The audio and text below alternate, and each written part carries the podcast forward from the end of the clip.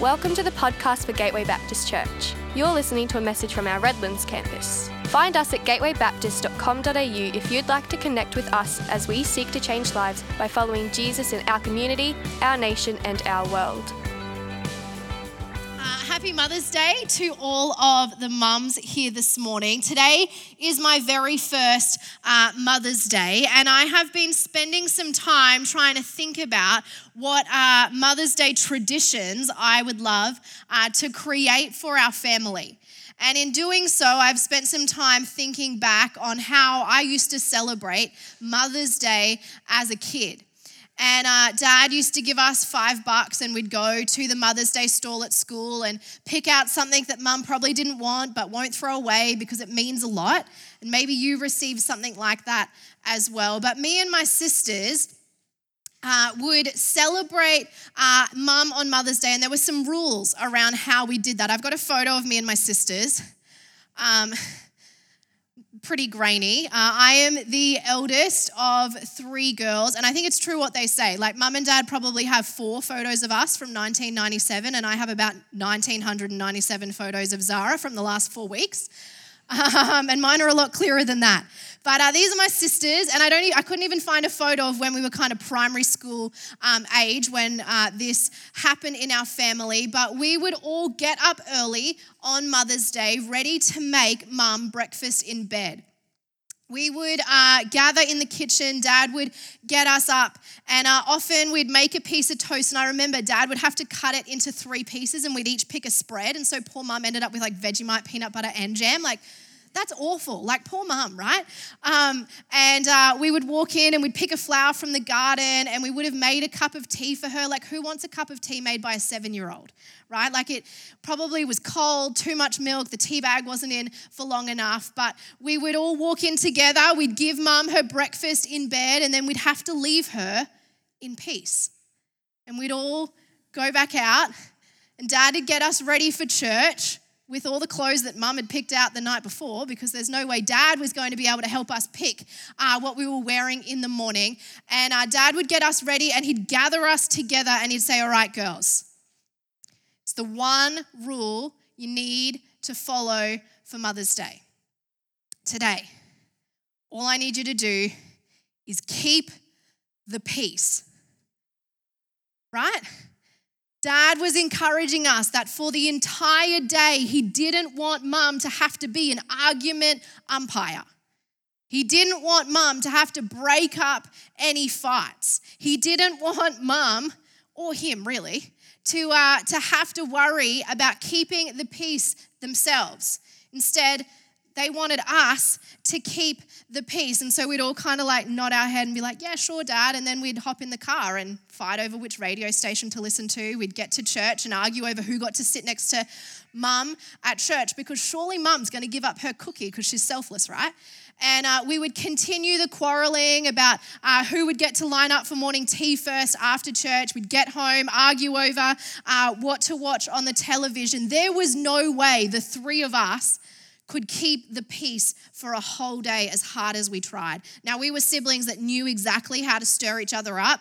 Um, I don't have brothers, so we weren't very like physical uh, wrestling, but we knew how to use our words uh, to, to stir each other up. And it was difficult for us to keep the peace. It was impossible. As hard as dad tried to gather us together on the morning of Mother's Day and give us one rule to follow, year after year, we failed to keep the peace. And if you're a parent in this room or maybe a teenager, I'm sure you can relate to this idea of asking to keep the peace between siblings. You know, all of us have been in situations where we have had to be peacekeepers. This is because all of us have experienced times of conflict. We know what it's like to be in tense times with others that result in disagreement. You know, in our relationships, in our marriages, in our families, in our friendship groups, in our workplaces, we can struggle to find peace. Humanity as a whole has struggled to find peace. In the last 3,400 years of recorded human history, in only 8% of those years have nations not been at war. You know, often in times of tension and conflict, our default mode is to keep the peace. You know, maybe you have had to keep the peace on Christmas Day when you are sitting with your in laws and you really want to say what you think, but you decide to bite your tongue and kind of serve yourself another serving of trifle instead because you just don't want to rock the boat. Or maybe you've been at a meeting at work and there's something that you want to say. You really want to share your opinion, and it might counter what others are saying and suggesting, but you just can't bring yourself to say it because it's easier to keep the peace. You know, mums, I am sure many of you have had to keep the peace between your kids. You know, it's the afternoon, fights are breaking out, and you are looking at the clock, counting down till bedtime because you know then you get a moment of peace until it all starts again tomorrow.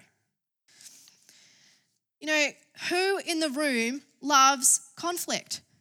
I don't think any of us love conflict. In fact, uh, when you do those kind of personality conflict tests, I personally always come up as a turtle because for some reason personality and tests always have to involve animals and a turtle is an avoider they hide in their shell when there are times of conflict that is me i avoid i hide away i do anything i can to disappear and hope that it all kind of just gets resolved around me you know, maybe you too avoid conflict. You hide away from conflict. You will do anything you can not to be involved. You know, others of you might be more assertive or aggressive when it comes to conflict. If that is you, personally, you scare me. And uh, I just kind of get in my turtle shell. You know, for some people, they enjoy conflict not because they want to resolve things, but because they want to win. But none of us enjoy strains in our relationship. None of us enjoy when conflict causes hurt upon us and others. Often, when we think about peace, our first response is to find it through peacekeeping. It's how the United Nations goes about it, right? Send in the peacekeepers. Just try and keep everything at bay. Just try and keep things peaceful, peaceful, not necessarily address the root of the problem or what might be going on, but just, just keep the peace. You see, peacekeeping is easy. Peacekeeping keeps the conversation light, sweeps things under the rug peacekeeping tries to keep the status quo. And today, as we continue our Beatitude series, we're going to take a look at what Jesus has to say about this. Because what he had to say was radical and countercultural for the time, and it is today for us too. See, Jesus hasn't called us to be peacekeepers, but actually something that is quite the opposite. In Jesus' Sermon on the Mount, he describes and identifies the characteristics of a Christian who is seeking life as a disciple.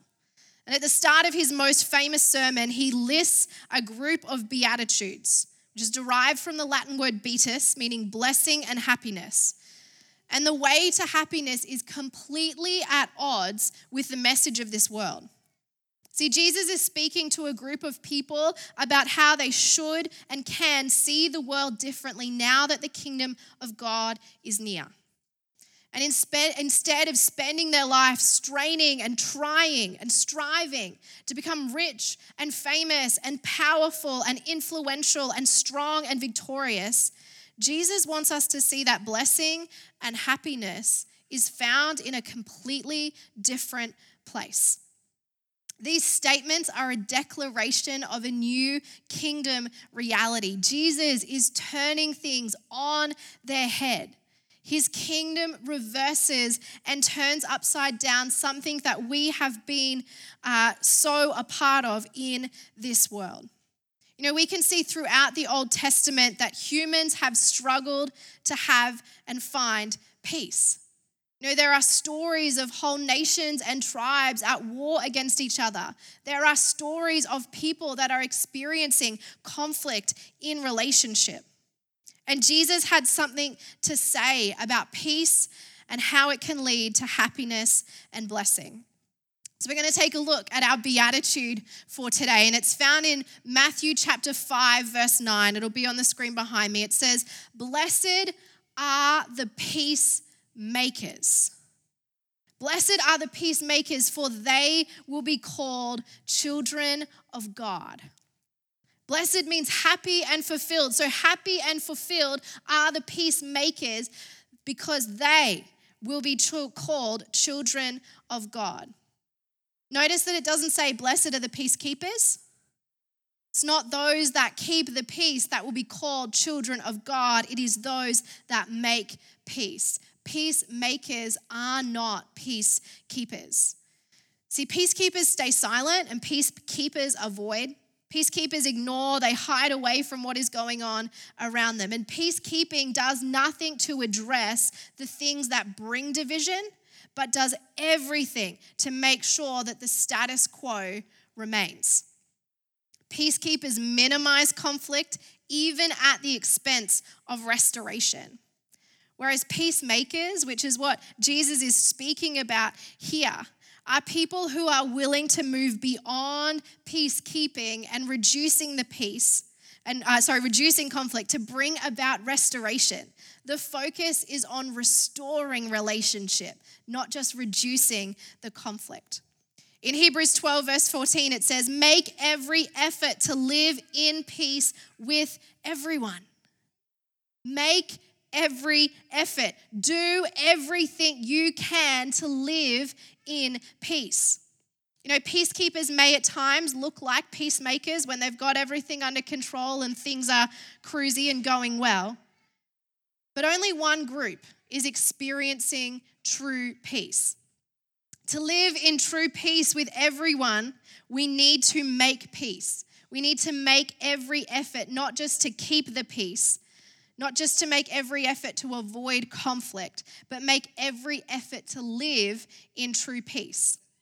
You know, we then read in 1 Peter 3:11 it says, "They must turn from evil and do good. They must seek peace and pursue it. Peacemakers seek peace. They go after it where keeping the peace involves minimizing conflict, making peace involves seeking it and pursuing it even in the light of conflict, because the ultimate goal isn't to reduce the conflict. The ultimate goal is whole restoration and reconciliation. You know, we can't be peacemakers by avoiding conflict. And as much as I personally wish that I could stand here today and say, just be a peacekeeper, that's what Jesus calls us to do, it's not. Instead, we need to engage and converse and work for reconciliation and restoration.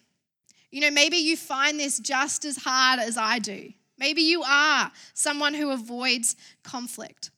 Maybe your way of peacekeeping means that the other person might not even know how they've hurt you because you have just bottled, bottled it up inside. You've just tried to hide it all in. Now, if you are used to peace, keeping the peace at the cost of restoration, my hope is that you will understand what Jesus is saying to us here. And that together we will be challenged that living as a disciple of Jesus won't always involve doing what is easy. So we know peacemakers aren't peacekeepers, but what is a peacemaker? See, peacemaker is a word bursting with action right? Peacemakers make peace. They create it, they form it, they make it. There is action involved. And there's a clue to this later on in Matthew chapter 5, still a part of Jesus' Sermon on the Mount. In verses 43 to 45, he says, You have heard that it was said, Love your neighbor and hate your enemy. But I tell you, Love your enemies and pray for those who persecute you, that you may be children of your Father in heaven. Our God is a peacemaking God, and we, as his children, need to be peacemakers, and that requires action. You know, as it says here, we need to love our enemies. You know, what Jesus is saying here is radical. He's not telling us that we just need to love our neighbors or those that, you know, see life the same way as us or those that live near us or those that love us and, you know, are easy to love back or maybe see uh, the world the same way as us. Instead, Jesus is saying, love your enemies. And I reckon for some of us that have been around church for a while, it's easy to breeze past this passage and go, well, that's not me. I don't have any enemies. You know, personally, I probably haven't used the word enemy in my vocabulary since I was in grade four, and we'd all list out our best friends and our enemies at school. But you know, as an adult, I'm not regularly referring to people as my enemy. It's not really a part of my language. If I was to ask you today, who is your enemy, maybe you'd struggle to bring people to mind because there's no one in your life that you identify as an enemy. But I don't think Jesus is using this word for us to brush on over it. I actually think that there's something in this for each one of us. See, the Latin root for the word enemy is the word inimicus. In meaning not, and amicus meaning friendly. Not friendly, not amicable. You know, meaning the presence of discord, division, or conflict.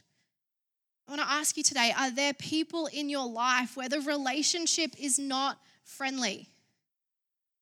where there's discord or division or hurt or pain or conflict. You know, maybe you won't refer to those people as your enemies, but when Jesus is speaking here, they are the ones he is talking about. They are the people He is wanting us to extend love to.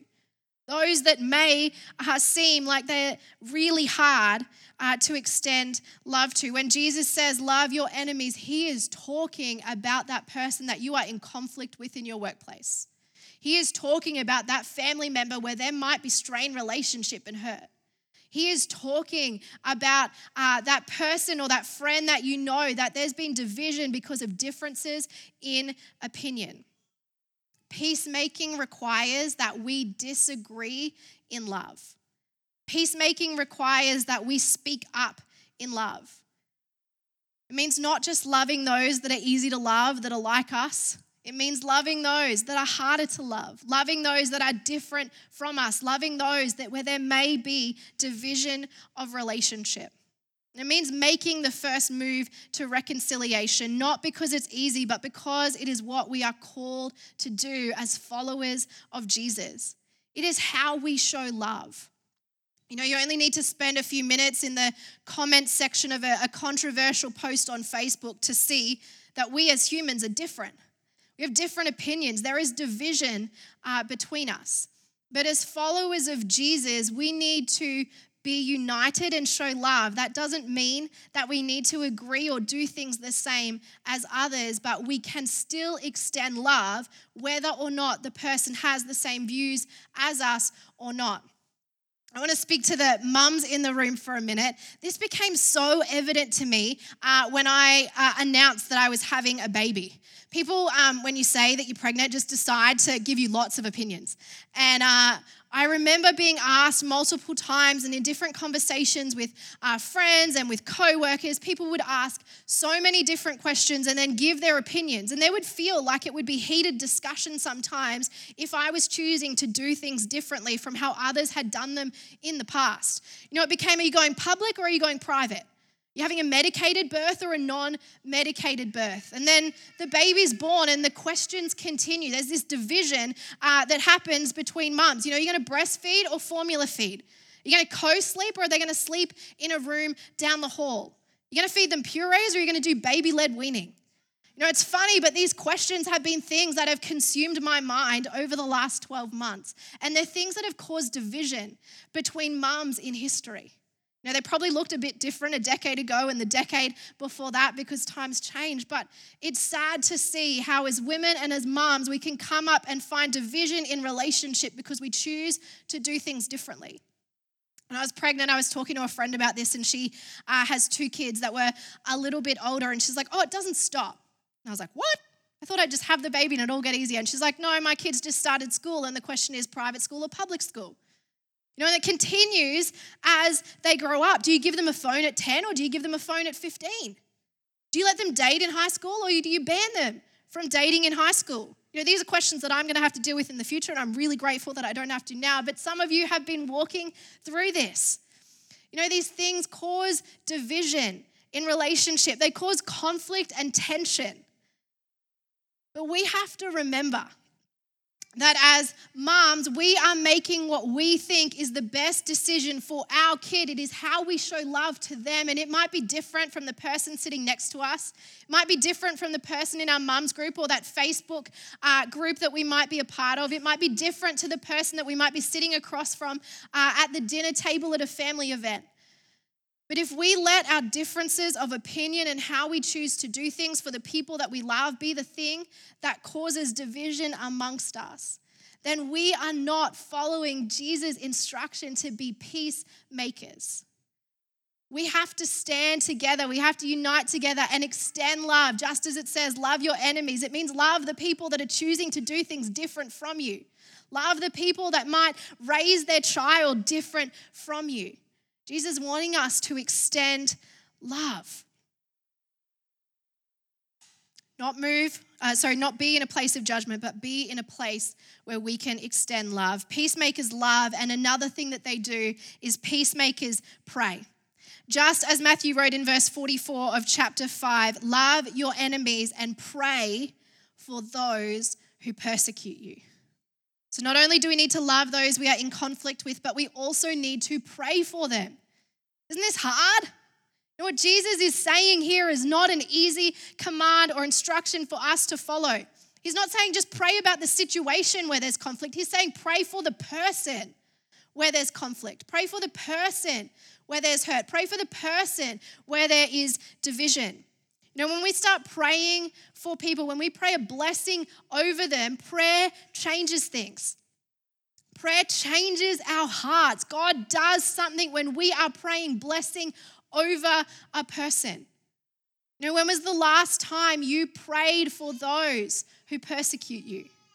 When was the last time you prayed for that person that you might be in conflict with? When was the last time you prayed for that person that frustrates you in your workplace or that you have differing opinions with? When is the last time you prayed for that family member where there is strained relationship? Not just praying for the situation, but praying blessing over their lives. There is something about the process of praying a blessing over someone who has wronged us or we might be in conflict with that changes our hearts and helps us to see God, uh, to see them the way that God sees them. You know what? No wonder Jesus said, pray for those who persecute you. Peacemaking requires action. It is not passive, it involves doing. And peacemaking requires prayer.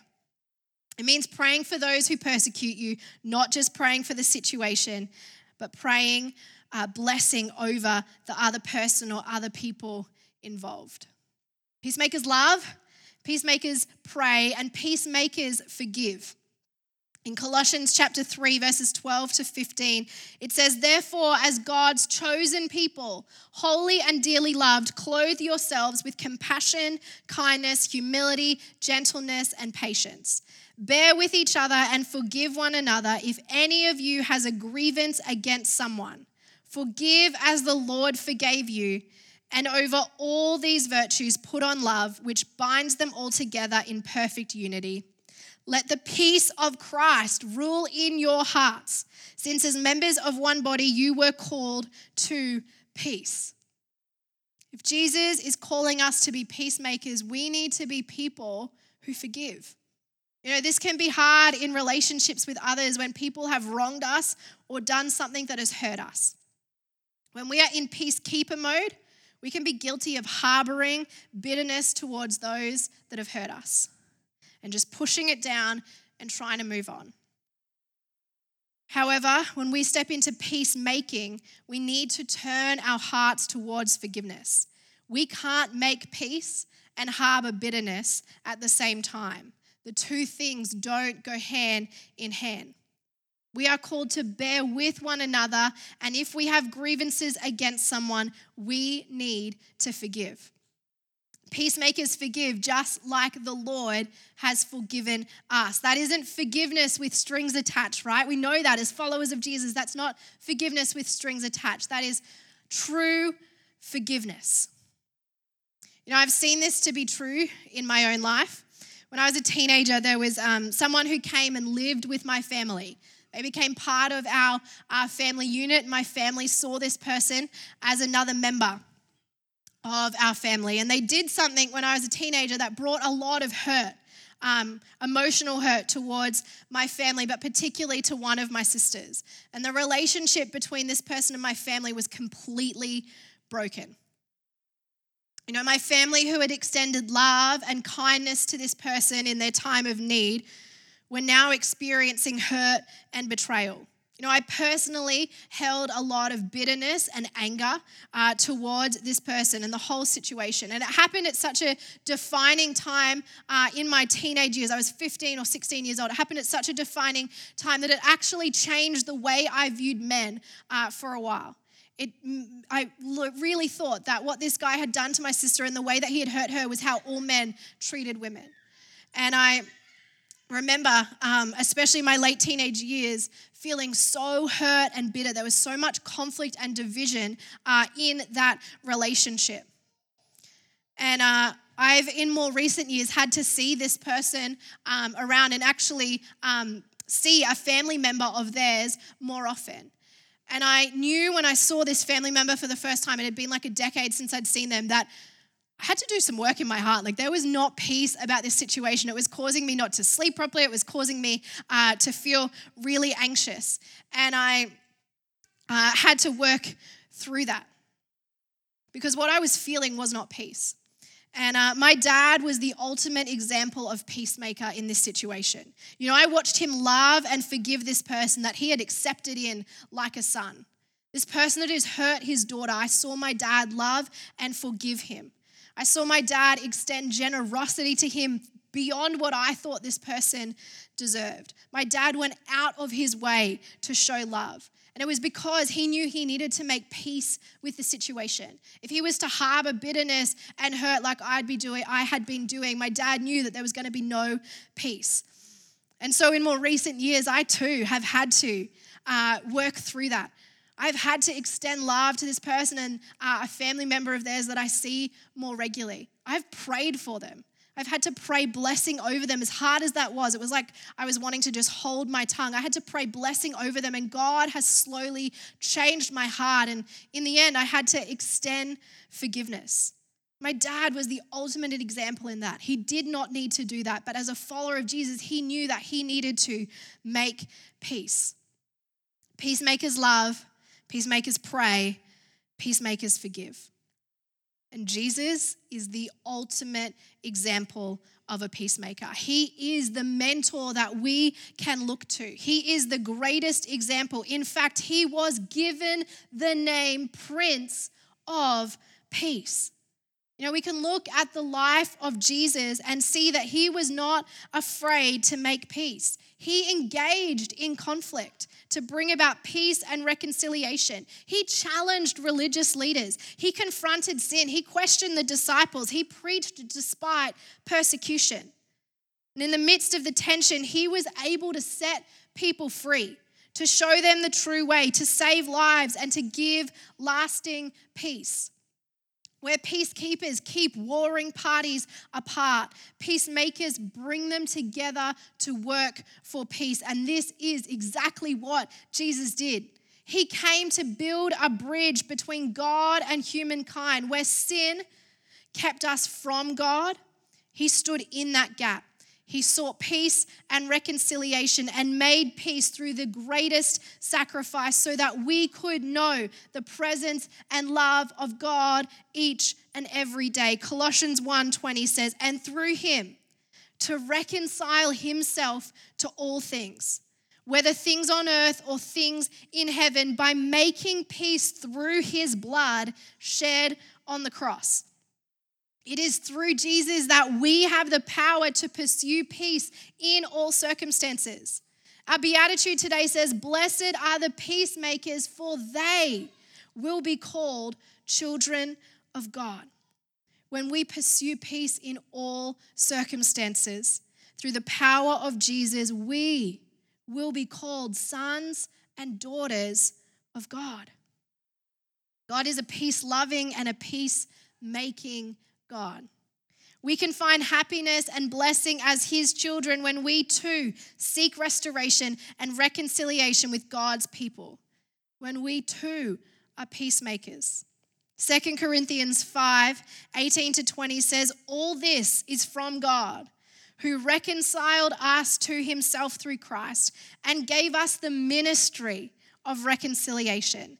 That God was reconciling the world to himself in Christ, not counting people's sins against them.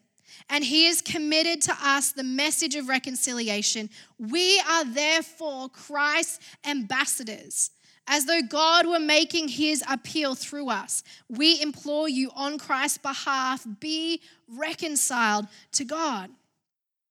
The ministry of reconciliation is what we are each invited into as children of God. It is where we will find happiness and blessing. It involves loving all, it involves praying for those who you are in conflict with, it involves forgiving those who have hurt you. Just as the Lord has forgiven us. It means making peace, not just keeping it. It means pointing people to Jesus.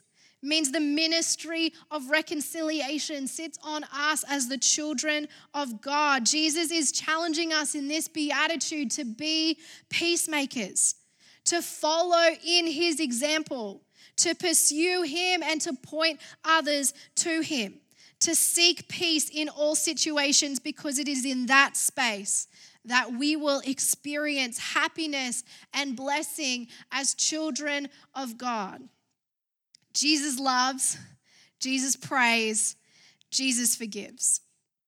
So, what does it look like for you today, tomorrow, this week, next month, for us to be people who are peacemakers? It means extending and showing love to that person who may have wronged us, who we don't see eye to eye with. It means praying for that coworker that we might be in conflict with. Not just praying for the situation, but praying blessing over them. Know, it means seeking restoration and reconciliation even when it's hard. And it means forgiving those who have hurt us, forgiving those that we might be in discord or division of relationship with and forgiving them just as the Lord has forgiven us with no strings attached. What does it look like for you in all the spheres of your life to find yourself in a position to be a peacemaker? Peacemakers love, peacemakers pray, but peacemakers are not always peace achievers. I think this is really important for us today. Attempts at peacemaking can sometimes fail. You know, you might be able to think of times in your own life where you have tried to make the peace within a relationship or with a family member and it just hasn't happened. But it wasn't through lack of trying. See, the Bible affirms that a person is responsible for their efforts to promote peace, not their ability to achieve it.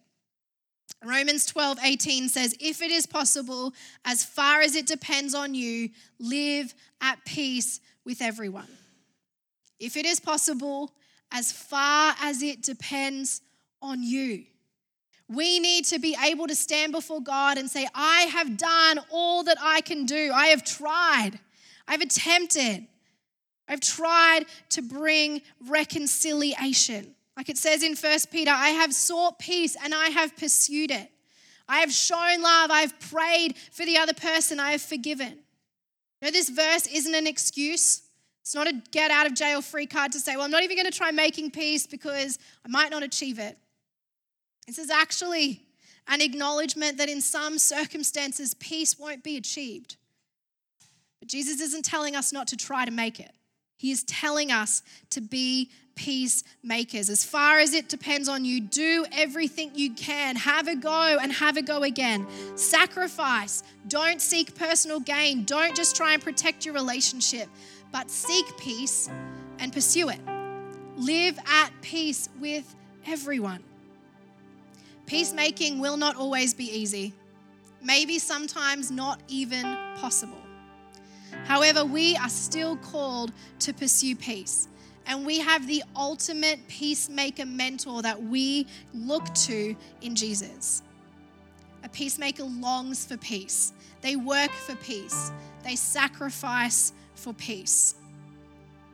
Who do you need to make peace with? Who in your life? What situations, what relationships, what things in your past do you need to extend love into today? Who do you need to pray for today? And who do you need to forgive? Imagine the harmony of our families, our marriages, our workplaces, our neighborhoods, our relationships if we stepped into each day as peacemakers. Jesus says, Blessed are the peacemakers. There is happiness and blessing and freedom in peacemaking. It is peacemakers that will be called children of God. Don't we want to live as children of God? We need to be peacemakers in all spheres of life. We need to be peacemakers in this church family too. You know, we need to love and pray and forgive just as Jesus loves, prays, and forgives. For it is then that we will be called children of God. We need to be peacemakers outside these walls, and we need to be peacemakers inside these walls as well, in relationship with one another in church family. We are going to do life differently. We are going to make different decisions. We are going to see things differently. But we can be united in the way that we love, the way that we forgive, and the way that we pray. You know, we need to live in unity as one together so that when people come through these doors, they can experience God's love and peace because this is a place of peacemakers. Who is it you need to extend love to today? Who is it in your life that you need to pray for? And who is it in your life that you need to forgive? Who do you need to make peace with today? We'd love for you to all stand where you are. We hope you've been blessed by this message. If we can pray for you or you would like to take a further step in your relationship with Jesus, we would love to connect with you. Please head to gatewaybaptist.com.au and click on Get Connected to let us know.